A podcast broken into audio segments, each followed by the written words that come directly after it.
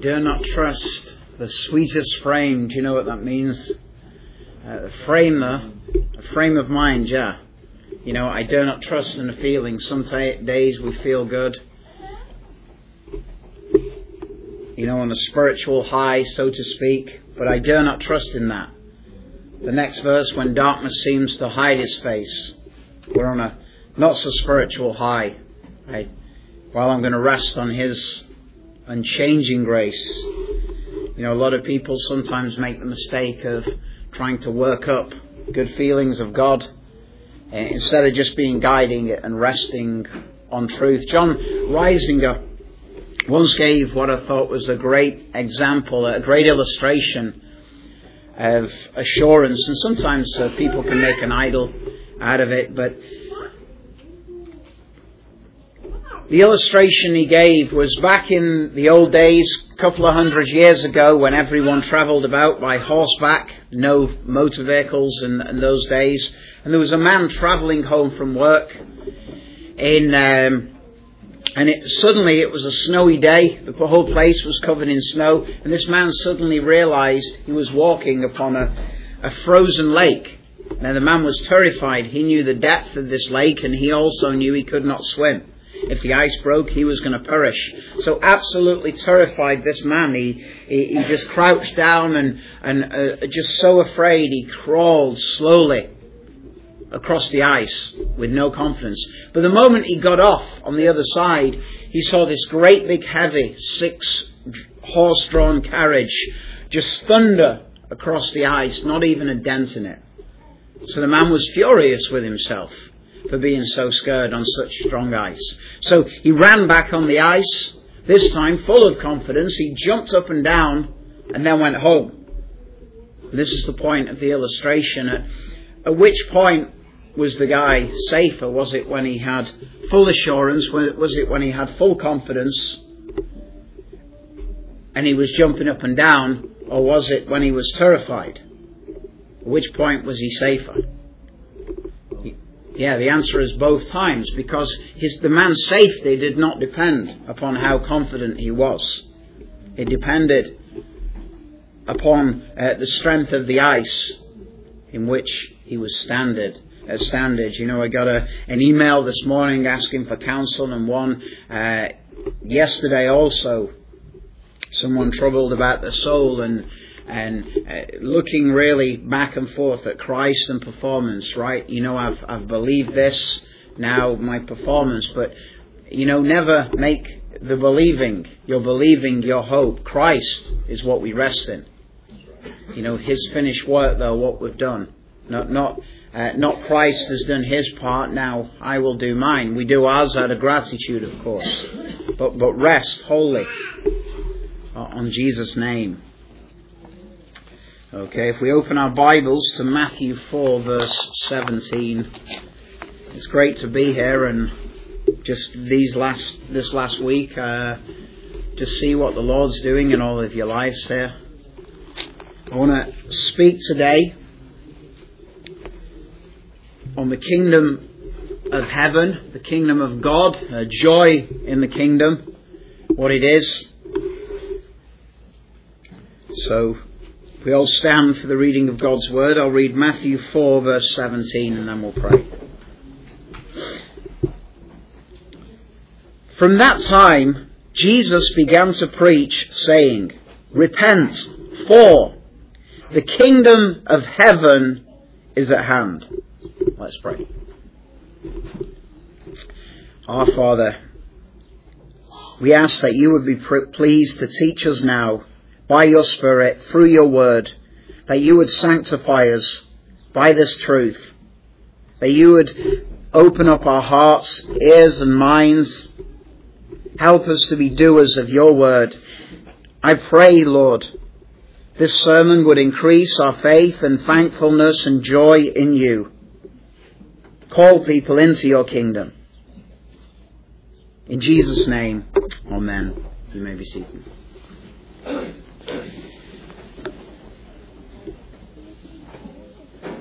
Okay, in Matthew 4:17 here we are given a, a, summary statement, if you like, of the sermon but it says here Jesus began to preach. It's the, Lord, the message our Lord was proclaiming was repent for the kingdom of heaven is at hand. So when Jesus, he begins his ministry here, he, he, he announces a kingdom. Repent for, this is why you must repent, for the kingdom of heaven is at hand. So this is what I want us to consider today, this, this kingdom, the kingdom of heaven. And the word kingdom basically means to reign or to rule. When you think of the, uh, the kingdom or uh, of God, you're, th- you're speaking of the reign or rule of God.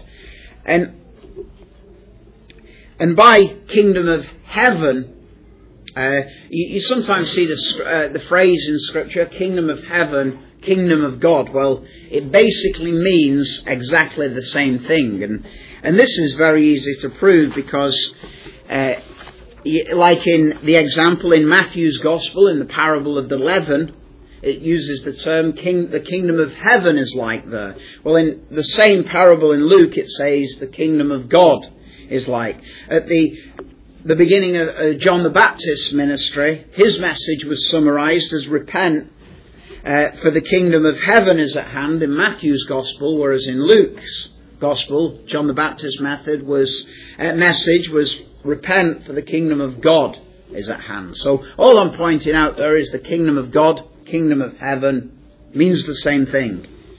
So, the, the kingdom of heaven, the kingdom of God, to define it, is a kingdom where God reigns as king. If someone is in the kingdom of heaven or the kingdom of God, it means that God is their king. It means if you're in the kingdom of heaven, then you are one of God's people. You're one of his subjects. God is reigning all, over all those in the kingdom of heaven. As Psalm 11 says, the Lord's throne is in heaven. And throne there meaning God reigns. He's a sovereign ruler.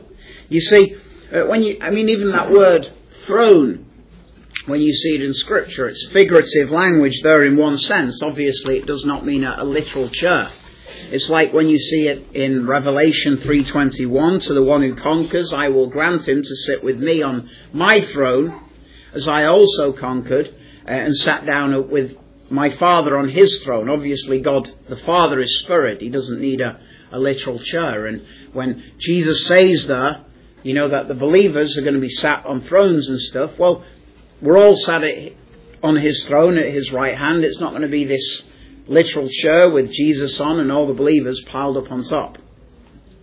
You see, what it means there is the, it denotes the reign and the rule of God. The reign of Jesus, the God man, where Christ is king. That's what we're talking about. So, by the, the kingdom of heaven that our Lord is announcing in this text, it means the reign of God. Uh, Jesus is preaching a kingdom, repent, to coming to a kingdom where God rules. Now, if you think about this with me, because a kingdom is a realm or, or a jurisdiction, a kingdom is a place. And there, there, there is a people in a kingdom who are under the king's rule, or at least that's how it would have looked in the, in the first century AD, or that's how it would have thought of. But notice Jesus said here, you have to repent to come into this kingdom. So, not everybody is in this kingdom, in one sense, but you have to repent to come into it. So why do we have to repent? Well, the story goes back to the beginning of the Bible in Genesis 2 and 3. You see, the king, if, if you want to sum up the kingdom of God, you can do it like this. The kingdom of God is God's people living in God's place, under God's rule, and whilst we live under God's rule in His kingdom, we enjoy the blessings of God. Now, this, that is life uh, as God intended it to be. That is how God created the world. Life is, true life is living in the kingdom of God. God's people in God's place, under God's rule, and enjoying God's blessing. And so consider how this looked before the fall, back in Genesis 2 there. We are told of God's people there who were Adam and Eve. They were living in God's place, the Garden of Eden, and they were under God's rule. He told them, go forth, subdue the earth, multiply and so forth. And what they did, they was to do for the glory of God there. Be light bearers. And he also gave them the command there not to eat from the tree of knowledge and good and evil. And whilst God's people, Adam and Eve, obeyed God and were content to live under his rule, they got to stay in God's place, the Garden of Eden, and stay under his blessing.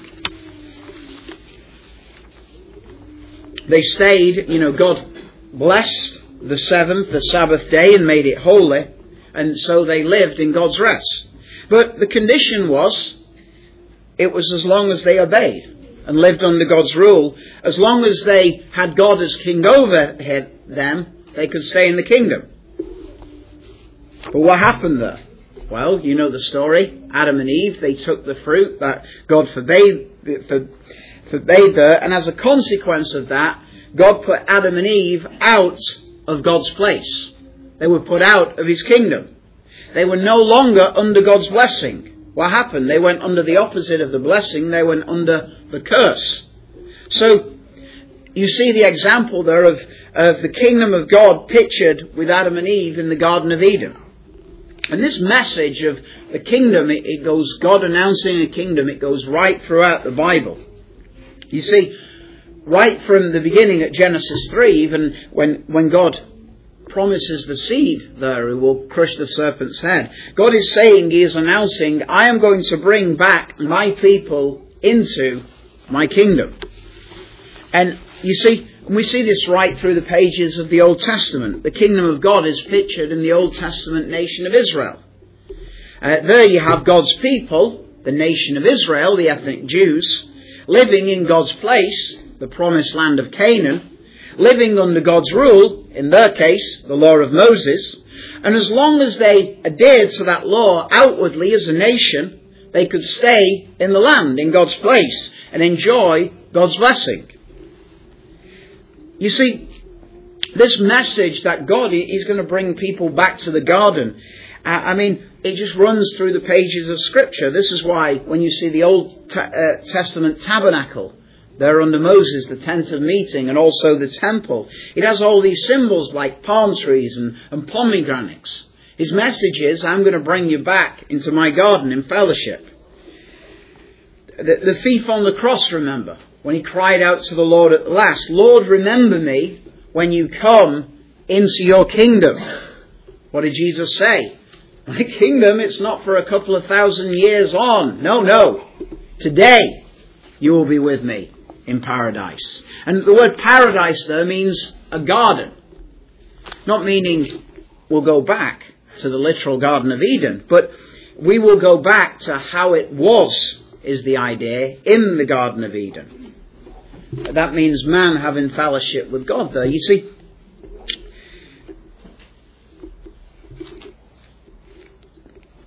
you see, sometimes people think of uh, eternal life as like the front cover of a, a Jehovah's Witness pam- pamphlet or a kind of Mennonite thing where you just have, you know, a man, no cars there, a man going through a field with, uh, uh, there's just a horse and cart.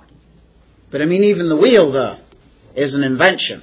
I mean, do we, do we, do we lose all the technological advance and have to reinvent the wheel all over again? Of course not. You know, I mean, all those, uh, you read the book of Revelation, and yet again, you, when it pictures the new heaven and the new earth, there's so many of them symbols are taken from Genesis 2. This is where you're coming back to. But, but I know there are many allegorical things there, but, but what do you see? You see all these different cultures in Revelation with all their art, music, culture, traditions, technological advances surrounding the throne of God and praising Him. I mean, you have roads there. There are a technological advance, the streets, and and you see all those things will be sanctified without sin, and things in this life uh, can be made simple. But but you see.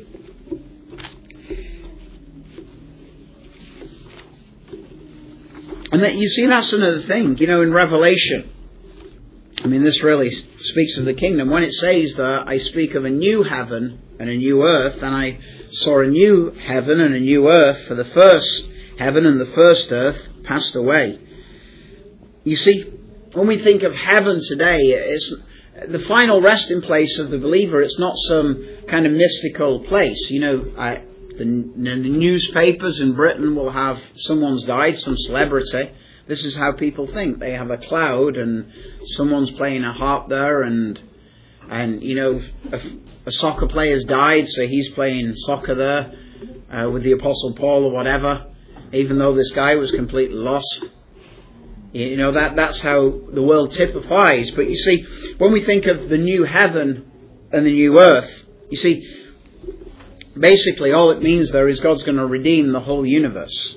The final, what we call heaven, the final dwelling place of the believers, is the new earth. This is where we'll be. You see, uh, the word heaven in Scripture, the way the Hebrews, they use it in three different ways. You have the first heaven, where the birds fly. Yeah? The, you know, the, the, the expanse over the waters. You have the second, uh, I mean, my mother would say, uh, maybe use this phrase, the heavens have opened. Meaning the clouds. You, you don't, uh, that's what you mean by heaven there. The second heaven, the place where the stars are to the Hebrew mind. You know, the heavens declare the glory of God. You're speaking of the universe there. And then you have that term Paul says, when, when I got caught up into the third heaven, meaning the place where God dwells. You see, it's not like, you know, the Mormons where you have these three different levels of, of heaven there. There's only, there's one place. But ultimately, the New Jerusalem, where the dwelling place of God comes down to the new, the new earth there. So, when it talks about in Revelation as a, a, a, new heaven and a new earth, the final dwelling place where we're going to be in this kingdom, it's speaking of the whole renewed creation there. You see, just as in the beginning, God created the heavens and the earth, well, that means God, He created the stars and the sky, He created the universe, He created the world, is the idea. Well, we when we're told in Revelation, He makes a new earth, and a new heavens and a new earth, meaning a new, redeems the universe. You see, what I'm trying to point out here is that the final resting place of the believers in this kingdom is the new earth. That's why our Lord Jesus said in the Sermon on the Mount, Blessed are the meek, for they shall inherit the earth. You see, in the Old Testament, the kingdom of God, when it was pictured in Israel, with God's people Israel, they inherited a tiny little bit of land, a bit of real estate in the land of Palestine. Whereas in the new covenant, God's people, the believers, we inherit the, the whole earth. You see, one is a, a little tiny shadow of the other, just like the sacrifices are a tiny shadow of, of Christ. You see, what you have there at the final salvation is God's people, the believers, that this is the kingdom. God's people, this is our ultimate look. God's people, the believers, living in God's place, the new earth, under God's rule. There'll be no sin there. And be, remember, whilst we live under His rule, we remain in His kingdom under His blessing. But then we will be forever under His blessing. Because there's no, there's no tree of the knowledge of good or evil, so to speak. So we can never be kicked out of the new earth. So we shall, the believers on this new earth will forever enjoy the blessings of God. So, I mean, when, when you think of this new earth, what will it look like? I mean, there, there are clues. You see, it, just think of our body. We get a new glorified body at the resurrection. Well, in one sense, you know, we can we can uh, speculate over what it's like, you know, and all these things, and we don't truly know, but but we do. We have some clues there. It's like a body, don't we? You know, and the same in the new earth. What's it like? Well, in, in one case, you know, we can't imagine it, but in another case, we can. It's, it's like the earth. You see, so, so we get clues though what, what it's going to be like. But everything is redeemed without sin.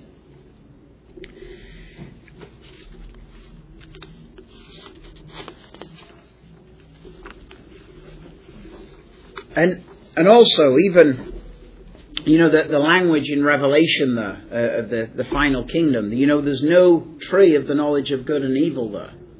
You know, again, allegorical ma- language there, but the message is there's no temptation.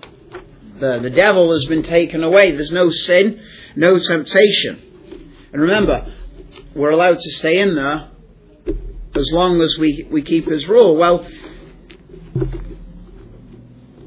for those whom God brings back into this kingdom, it's not based upon our ability to obey, obey God.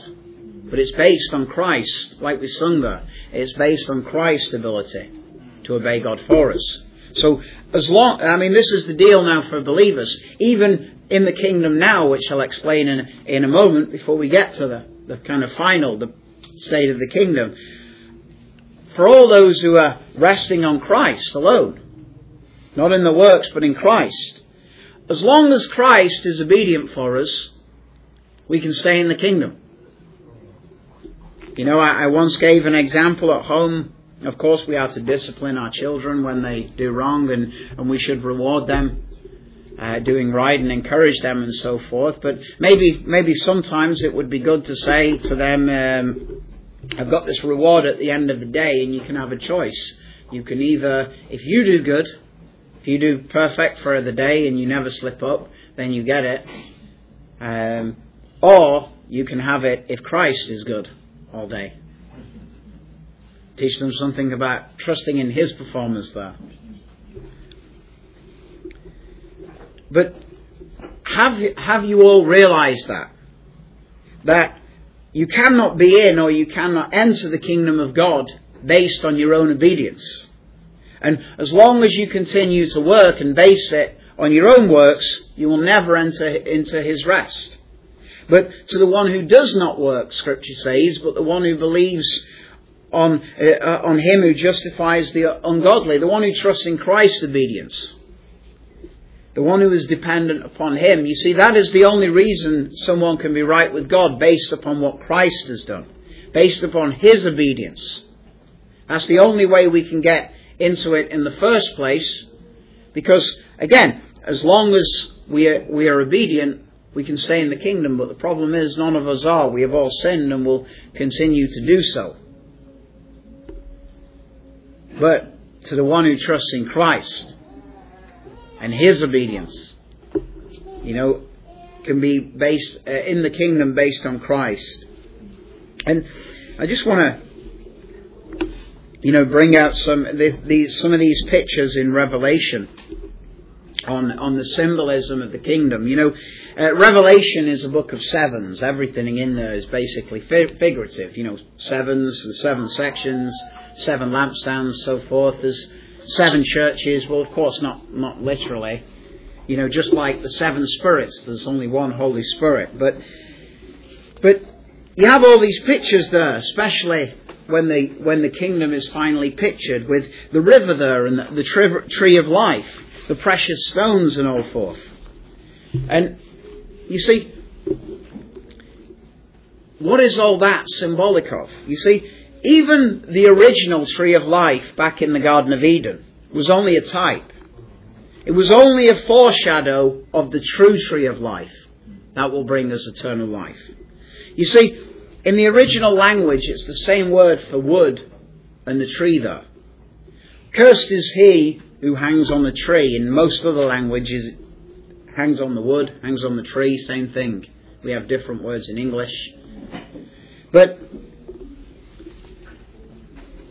you see, just as Adam was a type of Christ, and the old earth was a, a foreshadow of the new earth, and Israel, uh, the Old Testament Israel, was a, a foreshadow of the new, and uh, the land was a foreshadow of the, the final earth, and so forth, and many. Uh, the tree of life is ultimately a foreshadow of the cross. I mean, think about this with me. I mean, in Revelation 22, it speaks of the tree of life with its 12 kinds of fruit, yielding its fruit each month. The leaves of the tree were for the healing of the nations. I mean, I've heard people teach on this that there's going to be this tree there in heaven, they say, that produces bananas one month, uh, apples the next, oranges the next month. But let me ask you this. What are Christians going to be marveling on for all eternity? Is it some hideous tree that produces bananas one month and then apples the next? Is that what we'll be thanking God for for all eternity? Is that where we will draw our life from?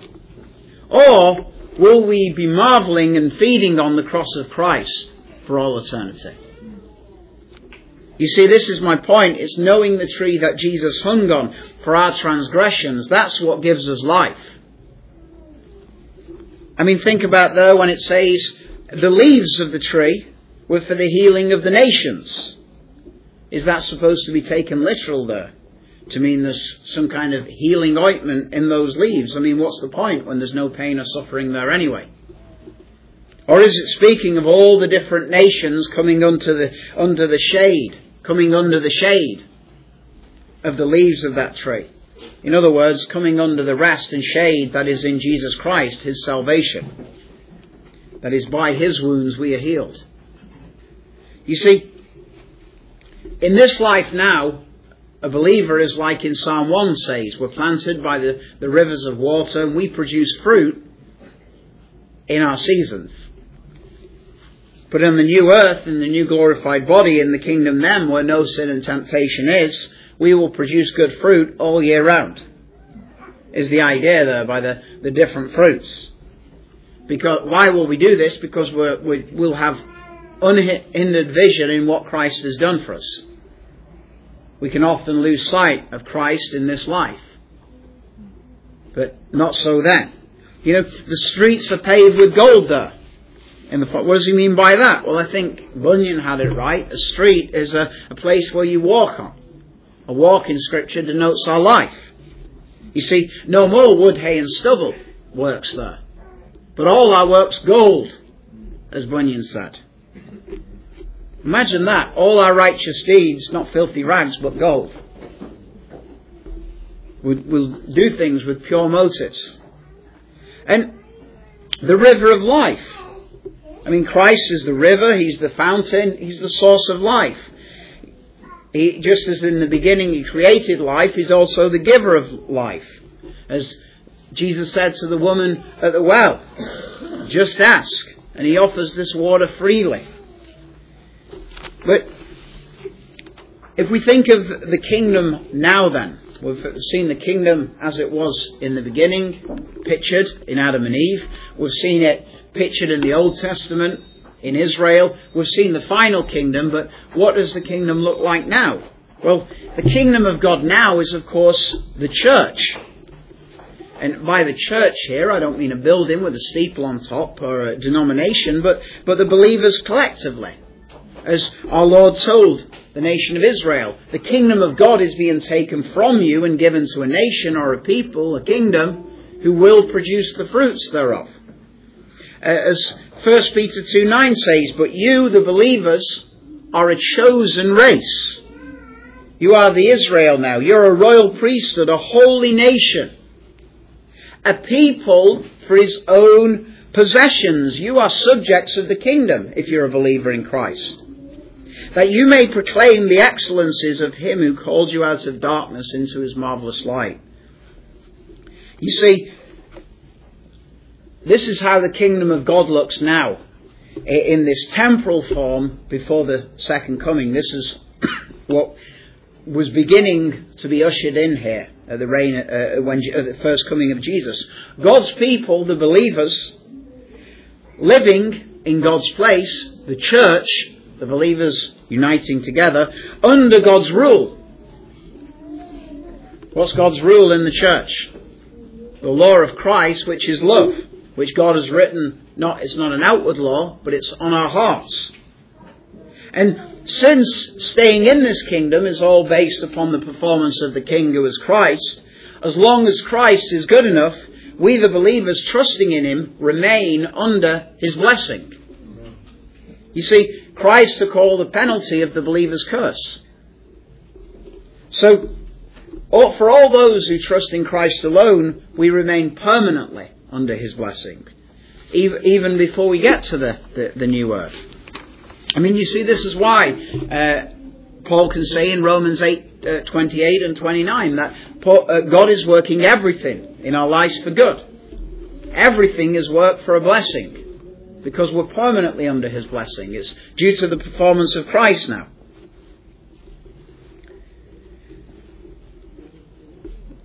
You see, staying in it, an entrance to this kingdom, the condition to stay in it is entirely based upon the obedience of Christ acting upon the believer's behalf.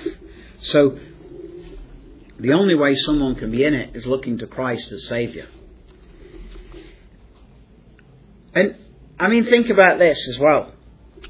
Back in Genesis, God created man in our own image, in our own likeness, in the kingdom there. What happens when someone gets saved? Romans 8:29. He works all things in our lives to conform us, to bring us into the image of Christ, into the image of God there. You see, when God at the original creation, God said, "Let us make man in our own image," meaning meaning his character, his attributes. There, he didn't have a body. Christ had a body later, but you know, it doesn't mean his body in a man in our likeness. It means his, his, his attributes, his character, and so forth. Well, let us make man. To, was to reflect the glory of God. But when God saves a person, same thing. Romans eight twenty nine. God saves again, he, he looks at the guilty sinner whom he justifies, but he saved us for good works.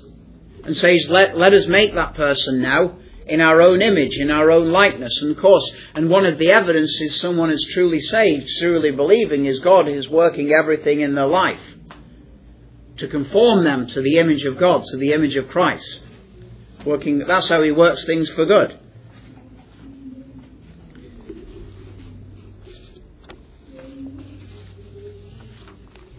So, let me ask you this before we move on. Are you in His kingdom?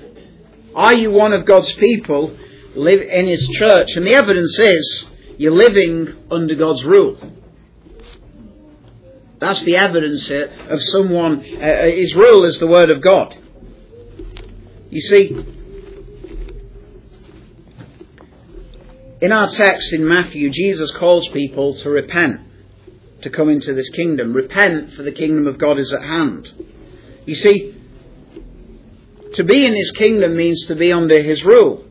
You see, when Adam and Eve, our forefathers, disobeyed God, they chose not to live under his rule. And it's been the same way with mankind ever since. Well, in order to come back into this glorious kingdom, one must repent, meaning come back under his rule. You know, not be like the Pharisees. you see that was the Pharisees, weren't they? They had a lot of religion, but as Jesus said, they would not have this man reign over them. You see, you can't be in a kingdom without living under the authority and rule of the king. You can't be in a kingdom without having a king over you. So,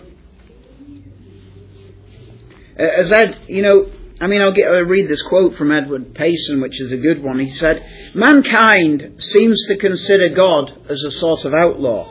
That is a person who has no rights, or at least they see God as one whose rights be disregarded and trampled on at pleasure.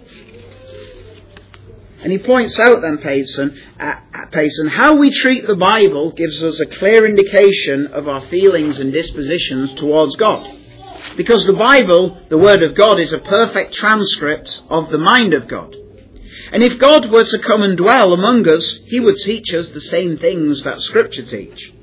And so therefore, how we feel towards them is how we feel, we feel the same towards God. If we reverence and love and obey the Scriptures, then we reverence and love and obey God. But if we dislike or disbelieve the Scriptures, if we seldom study them or read them only with indifference or neglect, then that is the manner in which we treat God.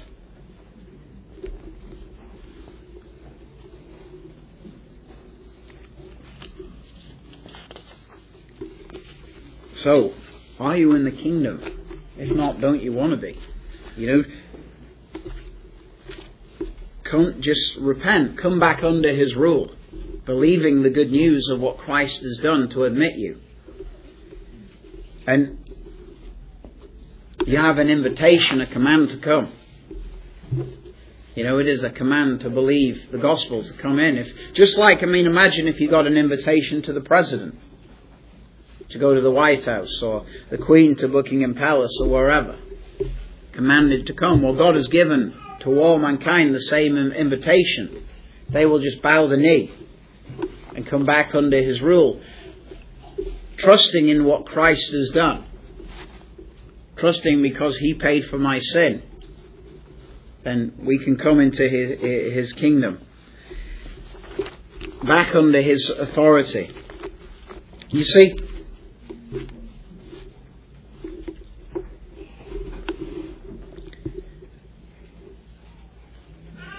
how it looks, eh, you know, in the kingdom. We, we are all, just as I read there, we are all priests of God in the new kingdom. The idea there is to be in the kingdom of God now and in eternity, to do all things.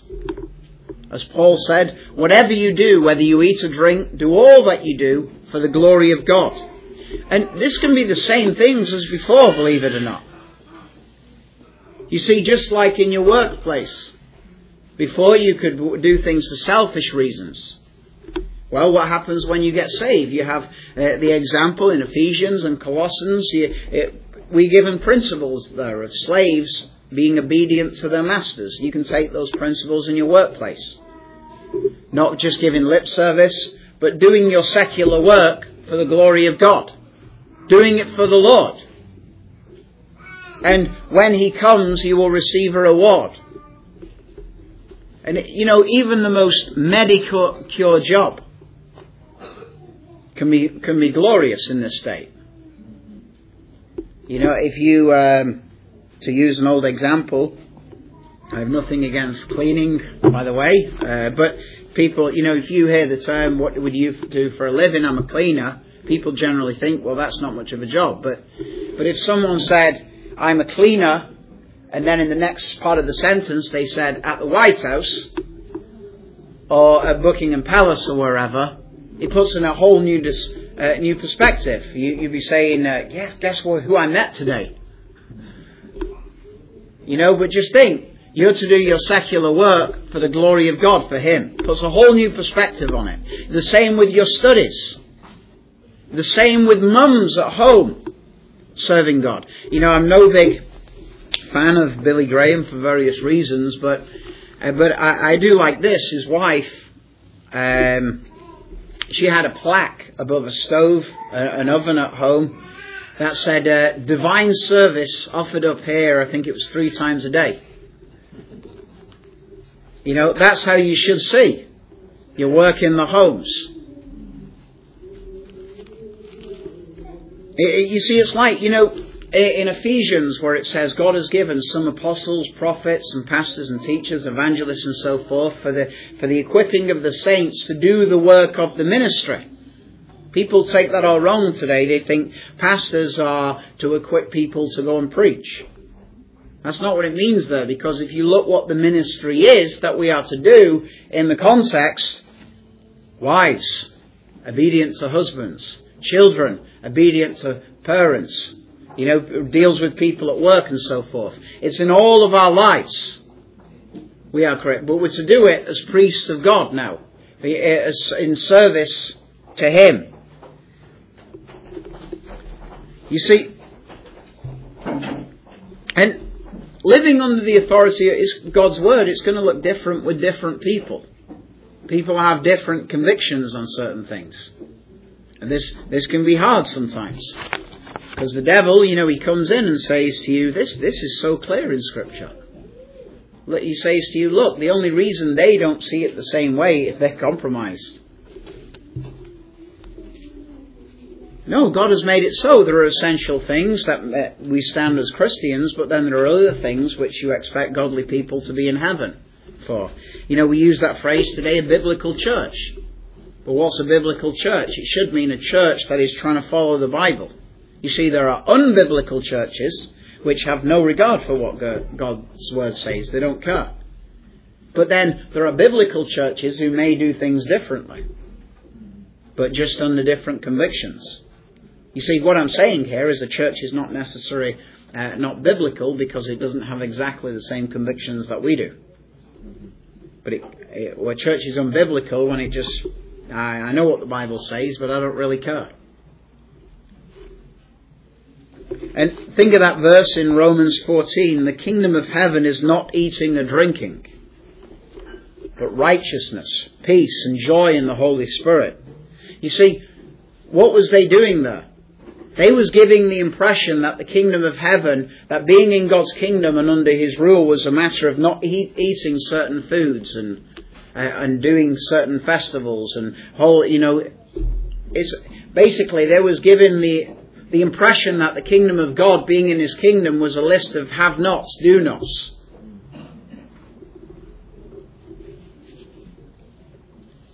Don't be known as Christians more for what you're against than what you're for.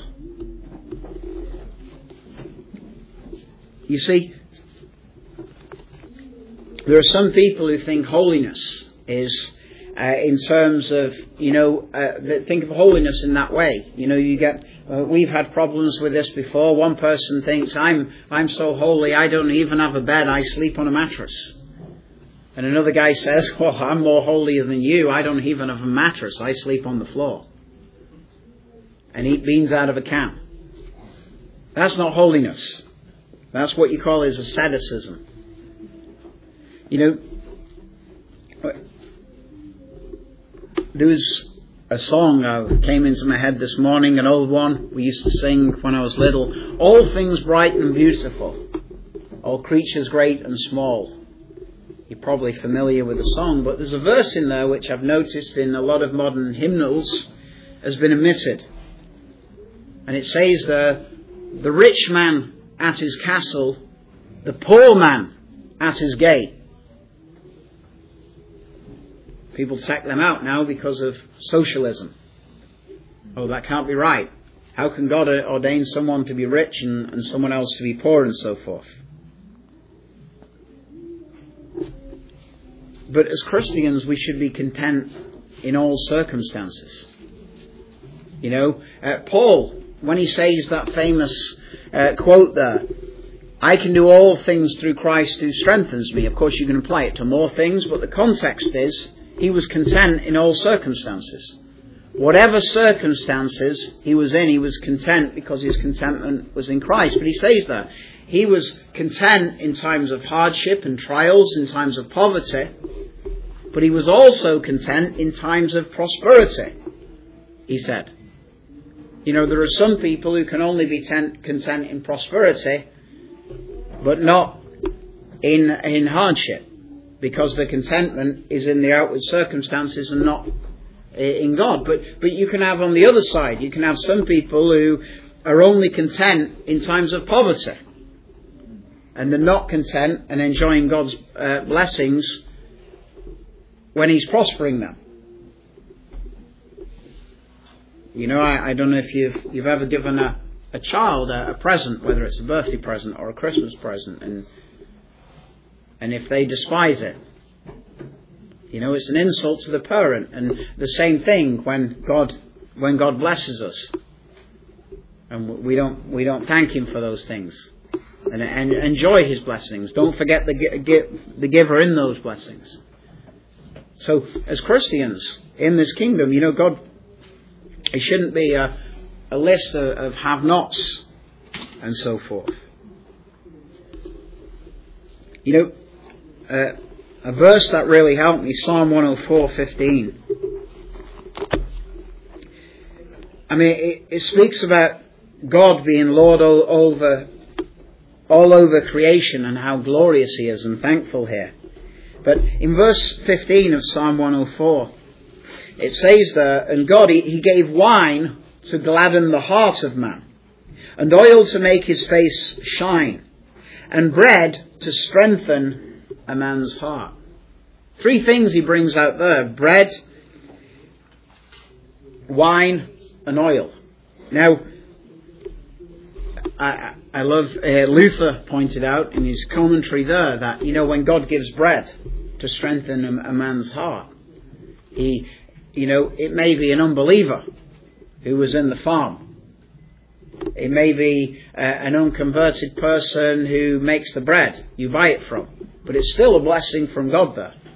You know, Luther's point was, you know, whatever in creation uh, God chooses to bless us. It's still ultimately His control, and uh, and all people are, are, ultimately doing His will to, to an extent. There is is working all things, but but you see, bread is essential, or at least it was in, in that culture.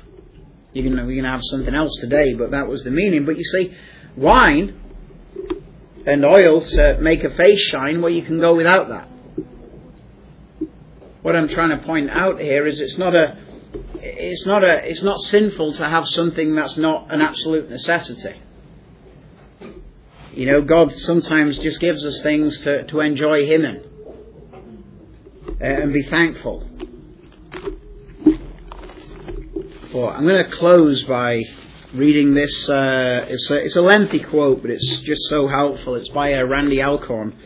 And uh, just to explain two, two terms he uses in this. Uh, one is Christo-Platonism. Uh, that's that's a, a, kind of idea where you mix uh, the Bible with Greek philosophy, Plato. Uh, the idea there uh, with Plato is they, they taught that the material is bad. Anything spiritual is good. So anything is bad. You see, it's like sometimes in, in Manchester when I witness to a Muslim, they bring this objection up. They say, Did God go to the toilet? So my response is, is going to the toilet a sin? They're trying to question the humanity of Christ there. They're saying, well, he, God could not become a man because that would mean he would have to eat and do, you know, or, or go to the bathroom. But those things are not, but you see, that's, that's an example of religion, of Platonism. The idea that the material uh, is bad there.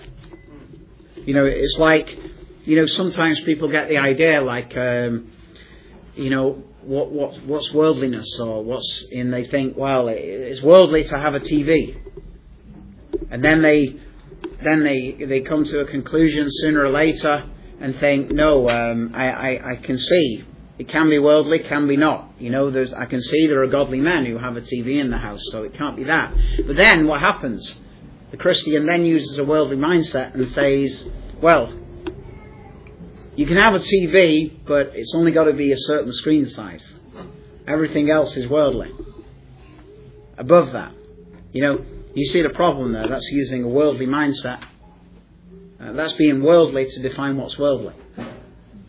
Because all the cults do the same. You know, that, that's how they think. But you see, material is not necessarily bad. It can be used for bad and not, but not necessarily. The other word he uses, uh, close, uh, is asceticism, which the one I mentioned there, you know. Again, the idea of holiness is just self denials, like sleeping on a mattress, eating beans, or whatever. But anyway, here's the quote. It's so helpful. He says, Suppose you are sick. Your friend brings a meal. What meets your needs? The meal or the friend? both. Of course, without your friend, there would be no meal. But even without a meal, you would still treasure your friendship. Hence, your friend is both your higher pleasure and the source of your secondary pleasure, the meal. Likewise, God is the source of all lesser goods, so that when they satisfy us, it is God Himself who satisfies us. In fact, it is God who satisfies you by giving you the friend who gives you the meal. Whenever I speak of the wonders of heaven and longing for heaven and the multifaceted joys of the resurrected life in the new universe, some people respond. But our eyes should be on the giver, not the gift. We must focus on God, not on heaven. This approach sounds spiritual, but it erroneously divorces our experience of God from life, relationships, and the world, all of which God graciously gives us. It sees the material realm and other people as God's competitors rather than as instruments that communicate his love and character. It fails to recognize that because God is the ultimate source of joy, and all secondary joys eh, emanate from him, to love secondary joys on earth can be, and in heaven always will be, to love God their source. Though Christo-Platonism frowns upon the pleasures of the physical world, mistaking asceticism for spirituality, Scripture says we are to put our hope not in material things, but in God who richly provides us with everything for our enjoyment. 1 Timothy 6:17. If he provides everything for our enjoyment, we should not feel guilty for enjoying it, should we? Paul says it is the demons and liars who portray the physical realm as unspiritual, forbid people from the joys of marriage, including sex, and order them to abstain from certain foods which God created to be received with thanksgiving by those who believe and who know the truth. For everything God created is good, and nothing is to be rejected if it is received with thanksgiving because it is consecrated by the word of God and prayer, 1 Timothy 4 3 to 5. Because of the current darkness of our hearts, we must be careful not to make idols out of God's provisions. But once we are freed from sin and we're in God's presence, we'll never have to worry about putting people or things above God. That would be unthinkable. Were we thinking clearly, it would be unthinkable to us now. God is not displeased when we enjoy a good meal, marital sex, a football game, a cozy fire, or a good book. He's not up in heaven frowning at us saying, Stop it. You should only find joy in me. This would be as foreign to God's nature as our heavenly Father as it would be to mine as an earthly father if I gave my daughters a Christmas gift and started pouting because they enjoyed it too much. No, I gave the gift to bring joy to them and to me. If they did not take pleasure in it, I would be disappointed. Their pleasure in my gift to them draws them closer to me, and I am delighted that they enjoy the gift. Of course, if children become so preoccupied with the gift that they walk away from their father and ignore him, that's different. Though preoccupation with a God given gift can turn into idolatry, enjoying the same gift with a grateful heart can draw us closer to God. In heaven, we will have no capacity to turn people or, idol, or things into idols. When we find joy in God's gifts, uh, we will be finding our joy in Him. Then he says, all secondary joys are derivative in nature. They cannot be separated from God. Flowers are beautiful for one reason. God is beautiful. Rainbows are stunning because God is stunning. Puppies are delightful because God is delightful. Sports are fun because God is fun. Study is rewarding because God is rewarding. Work is fulfilling because God is fulfilling. Ironically, some people who are most determined to avoid the sacrilege of putting things before God miss a thousand daily opportunities to thank Him, praise Him, and draw near to Him because they imagine they should not enjoy the very things He made to help us to know Him and love Him. God is a lavish giver. He who did not spare His own Son, but gave Him up for us all, how will he not also, along with him, graciously give us all things?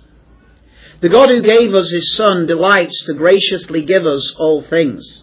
These all things are in addition to Christ, but they are never instead of him. They come, scripture tells us, along with him. If we did not have Christ, we would have nothing. But because we have Christ, we have everything.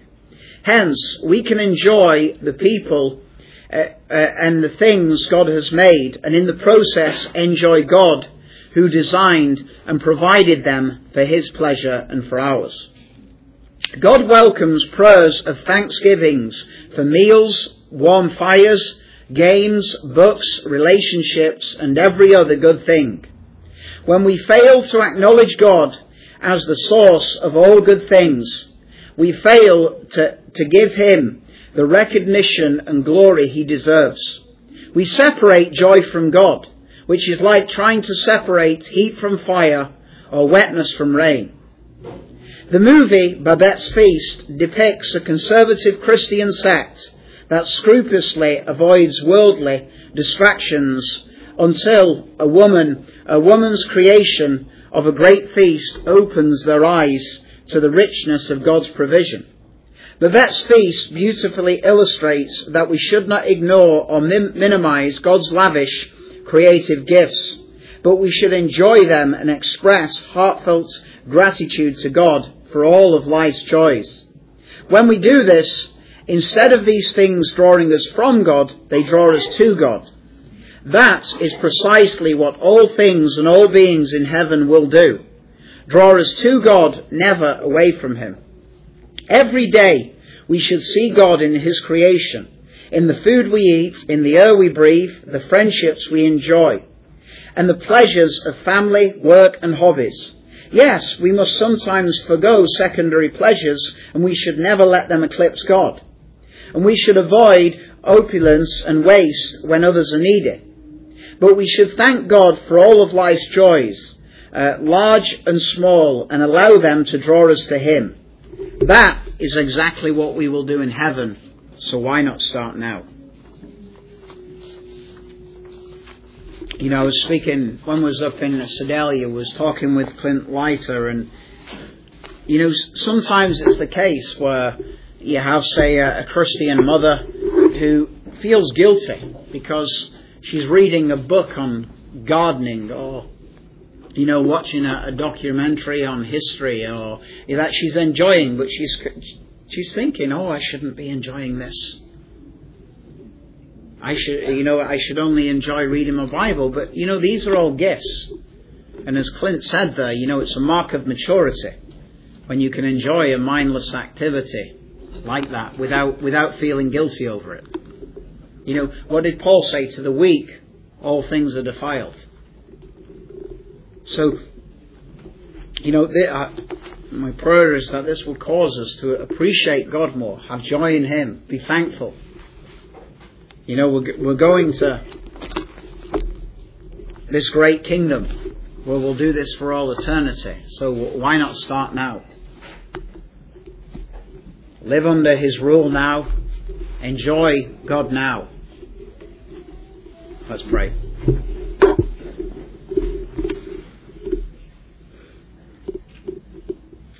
Heavenly Father, we have so many things to be thankful for. You gave us your Son to take away our sin so that we could know you, have eternal life in you, so that our joy could be in God, so that we could rely on you, pray to you, ask of you of all things.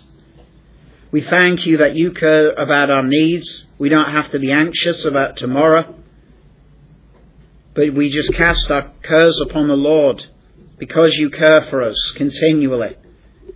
We thank you that you mold and shape us to be like Jesus Christ. Help us to be a grateful people, a thankful people, to find more ways to trust and thank you, ways that are already there. Help us, Lord, not to grieve you by going by without saying thanks for even the littlest thing, the fun, friendship, little enjoyments, Help us, Lord, to uh, this just uh, seeing in this love that you have for us. Increase our love for you and, our, uh, and increase our love and faith, our faith in you and our, our love for others. In Jesus' name, Amen.